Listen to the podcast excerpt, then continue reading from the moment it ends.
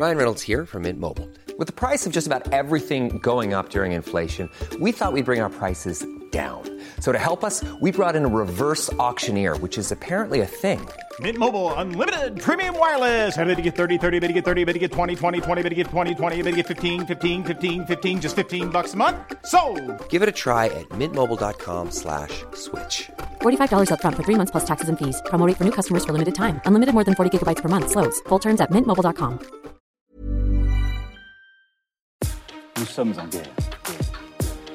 Moi, moi je, personnellement, je m'étouffe. Accélère, accélère. Ils sont au genre du pognon. Merci. Faut laisser la star tranquille. L'autre élection qui arrive dans moins de deux mois et qui pourrait faire tout basculer en France, la Russie qui intensifie ses frappes sur la capitale ukrainienne, le Premier ministre britannique qui veut expulser des migrants au Rwanda ou encore une loi en Espagne pour protéger les femmes. C'est Lucie Hugo, j'espère que vous allez bien. Le programme, vous allez le voir, est très chargé aujourd'hui en cette fin de semaine et on est parti donc ensemble pour une nouvelle plongée dans l'actualité en une dizaine de minutes. Et au passage, justement, puisqu'il n'y a pas ces actus du jour le week-end, je vous proposais pourquoi pas de découvrir un autre contenu. Vous le savez pas forcément, mais chaque mercredi sur ma chaîne Twitch, je fais une émission que j'ai créée avec mon équipe qui s'appelle Mashup. Et dans la seconde partie de cette émission Mashup, je reçois chaque semaine un invité. Ça peut être un sportif, un artiste, un journaliste ou autre. Pour vous donner quelques noms, ces derniers jours, j'ai reçu notamment le pilote français de Formule un Pierre Gasly, j'ai reçu l'artiste Dicy, Nelson Montfort, Eva ou encore Charles Villa. Bref, plein de personnalités vraiment différentes. Et l'idée à chaque fois, c'est de revenir sur les points de bascule de ces invités-là, euh, donc en gros les éléments qui ont fait qu'ils sont là où ils sont euh, aujourd'hui. Moi, ce que je trouve intéressant, c'est que même si vous n'êtes pas fan de telle ou telle personne, ou même que vous ne connaissez pas telle ou telle personnalité, il y a toujours des enseignements qui sont très intéressants et enrichissants euh, pour euh, tout le monde, euh, puisque c'est forcément des difficultés ou autres auxquelles chacun peut euh, faire face. C'est donc des interviews qui sont dispo à la fois en vidéo sur YouTube, sur la chaîne de Mashup, donc là je vous le mets en description, mais c'est aussi dispo en podcast, et ça en l'occurrence, je sais que ça plaît à de plus en plus de personnes ces derniers jours. Et donc pour le retrouver, vous tapez Mashup Hugo ou Mashup Hugo decrypt ou juste Hugo decrypt d'ailleurs sur Apple Podcast, Spotify, Deezer ou autre. Et à ce moment-là, eh bien vous allez pouvoir retrouver le podcast dédié à cette seconde partie de Mashup.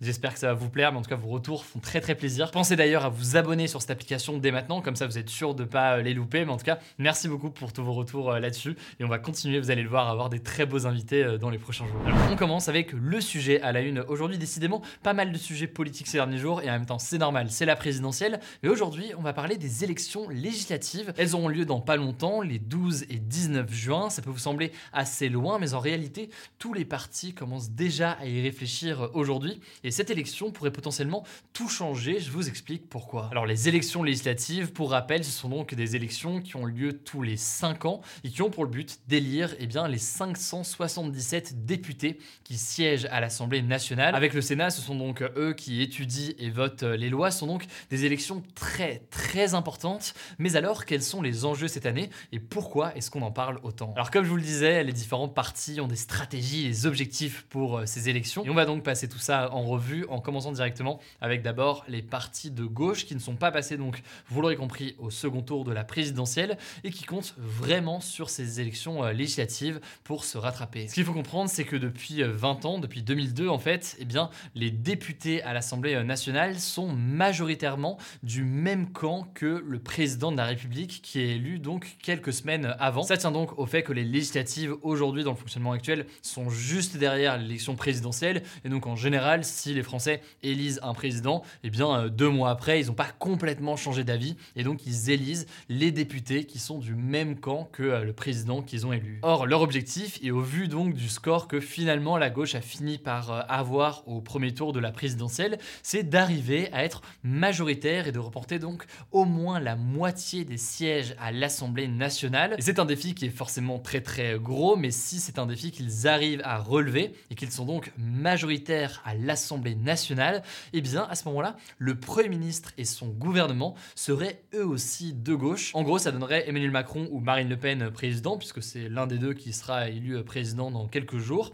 mais ça donnerait donc aussi, du fait de cette Assemblée nationale majoritairement à gauche, gauche, eh bien un gouvernement aussi à un Premier ministre de gauche. C'est ce que l'on appelle en fait une cohabitation. Alors vous l'avez compris, aujourd'hui ça paraît quand même très dur pour la gauche d'y arriver, mais en gros ils ont une stratégie pour le faire, et cette stratégie elle est assez simple finalement, en tout cas sur le papier, on verra sur la pratique, mais c'est que différents partis de gauche se réunissent et trouvent un accord pour les législatives. Comme ça, eh bien, dans chaque circonscription, donc dans chaque territoire, eh bien, la gauche présenterait un seul candidat pour être député et son suppléant, ce qui veut dire donc qu'il n'y aurait pas quatre ou cinq candidats de gauche dans chaque circonscription, mais bien a priori un candidat. Et donc forcément, ça augmenterait les chances d'accéder au deuxième tour et puis ensuite de l'emporter dans chacune de ces circonscriptions.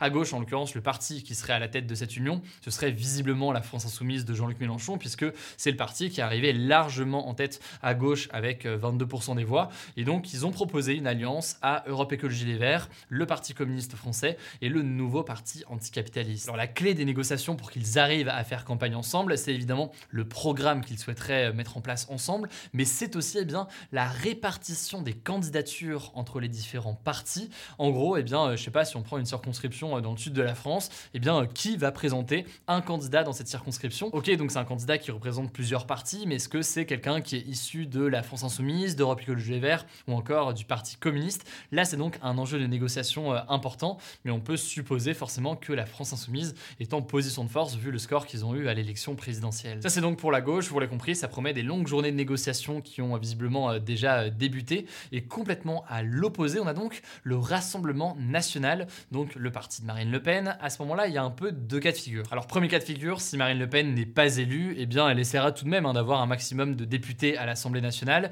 mais eh bien le truc c'est que cette élection euh, globalement n'est pas favorable au Rassemblement euh, National. On l'a vu, euh, ils ont en général assez peu euh, de députés, ils s'en sortent pas aussi bien que lors d'une élection nationale comme euh, la présidentielle. La conséquence c'est que si elle n'est pas élue, eh bien elle ne ne devrait pas réussir à avoir énormément de sièges de députés, mais par contre, si elle est élue, et c'est là où il y a un élément qui est très important à voir, eh bien, elle veut faire changer le système d'élection avant, a priori, ces élections donc législatives du mois de juin pour passer à un système proportionnel. En gros, elle souhaiterait que les deux tiers des députés soient élus à la proportionnelle. Donc en fait, ce que ça veut dire, c'est que les gens ne voteraient pas pour un député dans leur circonscription, mais en fait, ils voteraient pour une liste de députés pour toute la France, et le pourcentage de voix récoltées par liste, donc par parti, donnerait le nombre de députés qu'ils ont à l'Assemblée nationale, et donc le dernier Dernier tiers, donc parce que là c'est les deux tiers qui seraient à la proportionnelle, le dernier tiers de son côté serait donné à la liste qui serait arrivée première à ces élections. Euh, ce que ça veut dire hein, très clairement, c'est que ce système permettrait au Rassemblement National d'avoir beaucoup plus de députés, car ils en ont très peu aujourd'hui, donc je viens de le dire, et ce système-là pourrait donc les avantager. Bref, si elle est élue, elle pourrait essayer avant législative de changer le mode de scrutin pour passer à la proportionnelle, ce qui lui serait favorable, sachant que sur les modalités qui permettraient de faire passer ça à la proportionnelle, il y a pas mal d'éléments de débat ou autre, mais a priori ce serait via un référendum. Je vous donne des liens en description si jamais vous voulez en savoir plus, on en reparlera forcément beaucoup plus en détail si besoin dans les prochains jours. Voilà, ça c'est donc pour la France Insoumise et pour le Rassemblement National. Dans le cas de la République En Marche d'Emmanuel Macron, euh, en cas de réélection, bah, l'objectif serait évidemment d'avoir le plus de députés possible et de maintenir une majorité à l'Assemblée nationale. Enfin, les derniers partis que je voulais quand même mentionner, ce sont les partis plus traditionnels, disons, on en a parlé il y a quelques jours, euh, les Républicains à droite et le Parti socialiste à gauche, qui sont en fait les grands perdants clairement de cette présidentielle. Leur objectif pour ces législatives, c'est d'avoir le plus possible de députés. Vous me direz, c'est le principe d'une élection, donc jusqu'ici tout va bien. Mais en fait, ça leur permettrait deux choses. D'abord, première chose, d'avoir des financements, puisque leur campagne présidentielle n'a pas été remboursée complètement et elle leur a coûté cher. On en a parlé avec Valérie Pécresse. Et puis, deuxième chose, ça permettrait d'avoir des députés, ce qui permet logiquement d'exister sur la scène politique. Et donc, c'est un objectif forcément pour eux, vu qu'on voit qu'à l'échelle nationale avec la présidentielle, ils ont beaucoup plus de difficultés ces derniers jours pour exister. Et voilà donc pour ce qui est des législatives. Forcément, on en reparlera après la présidentielle, mais je pense que c'est important d'en parler dès aujourd'hui. Et par ailleurs, pour vérifier que vous êtes bien inscrit pour les législatives, faites-le dès maintenant prenez le temps, ça me paraît assez euh, essentiel. Euh, vous allez sur le site que je vous mets directement en description, vous vérifiez où est-ce que vous êtes inscrit. Vous l'avez vu de toute façon sur la présidentielle, si vous étiez pas forcément inscrit au bon endroit. Je précise encore une fois que vous êtes par défaut inscrit de toute façon sur la liste électorale, mais il faut juste vérifier où est-ce que vous êtes inscrit et donc prenez le temps. Euh, cela, si vous n'avez pas fait de changement, ce sera la même chose que pour les présidentielles, mais si vous n'avez pas pu voter par exemple pour les présidentielles, bah, prenez le temps là de modifier tout ça. Euh, je vous mets le lien directement en description pour s'assurer que tout est bon et que vous pourrez voter aux législatives si jamais vous le souhaitez. Allez, on poursuit avec les dernières actualités en bref. D'abord, cette première information liée justement à la présidentielle, l'ancien président socialiste François Hollande a appelé ce jeudi sur T F un à voter pour Emmanuel Macron au second tour de la présidentielle face à Marine Le Pen. Je cite, au nom de la cohésion notamment de la France. Il s'est aussi clairement positionné contre la candidate du Rassemblement National qui, selon lui, remettrait en cause nos principes et nos valeurs. Les deux derniers présidents, Nicolas Sarkozy et François Hollande, ont donc pris position ces derniers jours pour l'actuel président. On continue avec un point sur la situation en Ukraine. Je voulais vous en parler hier, au final on n'a pas trop eu le temps, donc on en parle aujourd'hui. Un navire amiral de l'armée russe qui est situé en mer Noire, le Moskva, qui mesure cent quatre-vingt-six mètres de long, a subi d'importantes explosions mercredi et il a fini par couler ou quasiment couler visiblement ce jeudi soir. Alors selon l'armée russe, c'est simplement dû à l'explosion de munitions qui était située à l'intérieur, mais c'est une version qui est contredite par la version, vous l'imaginez, de l'armée ukrainienne. D'après l'Ukraine, il s'agirait en fait de frappes de missiles de croisière ukrainiens, ce qui serait forcément une belle victoire militaire pour l'Ukraine et surtout en l'occurrence un fait absolument majeur puisque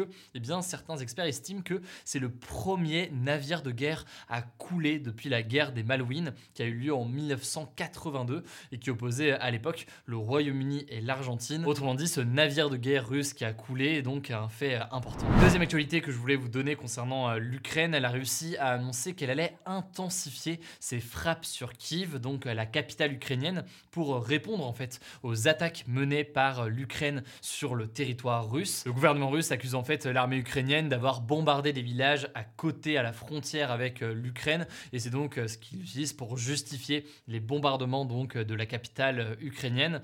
Quoi qu'il en soit, eh bien, l'armée russe a déjà visé une usine d'armement en banlieue de Kiev qui a été détruite. Il semble donc y avoir une forme de changement d'approche de la part de la Russie qui avait pourtant annoncé fin mars qu'elle allait se concentrer sur l'est de l'Ukraine. Visiblement donc ce n'est pas le cas et on verra comment est-ce que tout ça se poursuit. Troisième actualité, je voulais absolument revenir là-dessus aujourd'hui. Le Premier ministre britannique Boris Johnson a annoncé qu'à partir de maintenant, eh bien, tous les migrants demandeurs d'asile qui sont arrivés illégalement au Royaume-Uni vont être accueillis dans des camps d'hébergement dans un autre pays, en l'occurrence au Rwanda, un pays donc d'Afrique de l'Est, et ce, quelle que soit leur nationalité. En gros, c'est une sorte de partenariat entre le Royaume-Uni et le Rwanda, qui va d'ailleurs, le Rwanda, recevoir cent quarante-quatre millions d'euros de la part du gouvernement britannique pour eh bien, ce partenariat.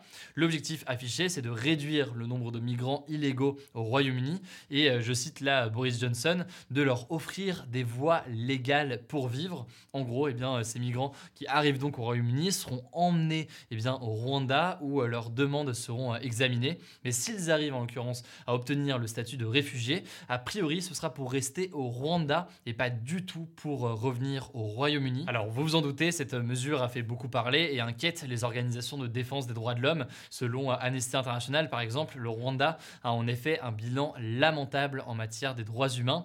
L'O N G évoque notamment des disparitions forcées, des arrestations de journalistes ou encore des morts suspectes en prison. Et par ailleurs, le caractère légal même d'une telle mesure fait débat actuellement au Royaume-Uni. En tout cas, si vous voulez en savoir plus, je vous mets des liens en description, on en reparlera, je pense, dans les prochains jours. La dernière information que je voulais vous donner aujourd'hui, c'est la suivante. Depuis ce jeudi en Espagne, les personnes qui harcèlent les femmes pour les dissuader ou les empêcher d'avorter pourront être condamnées de trois mois à un an de prison ou alors à des travaux d'intérêt général allant de trente et un à quatre-vingts jours.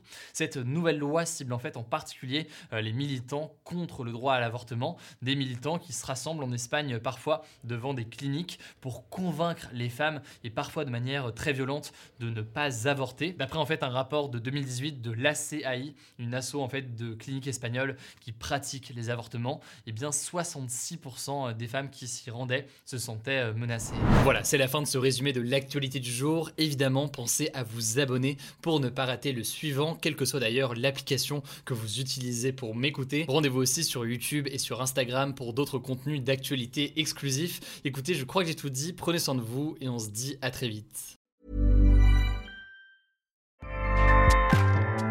Acast powers the world's best podcasts. Here's a show that we recommend. The Real Housewives is a guilty pleasure for most. But if you're looking to not feel guilty about that pleasure, tune in to Everything Iconic with me, Danny Pellegrino, where I break down all the messy moments and behind-the-scenes antics of Bravo's popular franchise. And on Everything Iconic, I also interview celebrity guests like Kelly Ripa, Kiki Palmer, Drew Barrymore, Cameron Diaz, and more about their guilty pleasures, their past work, and so much more. So if you're pop culture obsessed and find yourself watching way too much reality T V like me, tune in to Everything Iconic with Danny Pellegrino, wherever you listen to podcasts. Acast helps creators launch, grow, and monetize their podcasts everywhere. Acast dot com